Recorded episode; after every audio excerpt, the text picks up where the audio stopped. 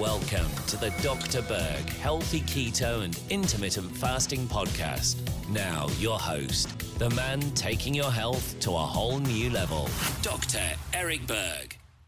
I wanted to create a quick video on using caffeine for hair loss. Okay, now I'm not saying that you should pour a cup of coffee on your head, but what I am saying there's a real interesting um, bit of research on the effects of caffeine on stimulating hair follicle growth, on countering the suppression of this hormone called DHT.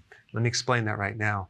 So, DHT is a very powerful form of testosterone, and it's known that high levels of this powerful testosterone can cause hair loss. So, a lot of people take this, this thing right here. It's, a, it's an enzyme inhibitor that will reduce this and either take it in a drug form or a natural form. And that will actually block this from happening so they won't lose their hair. And that's what I'm talking about right here, where caffeine actually counters the suppressive action of DHT. DHT is blocking and suppressing hair growth. So caffeine will counter that. And number three, caffeine actually will stimulate faster growth. So the question is, how do you apply the caffeine to your scalp?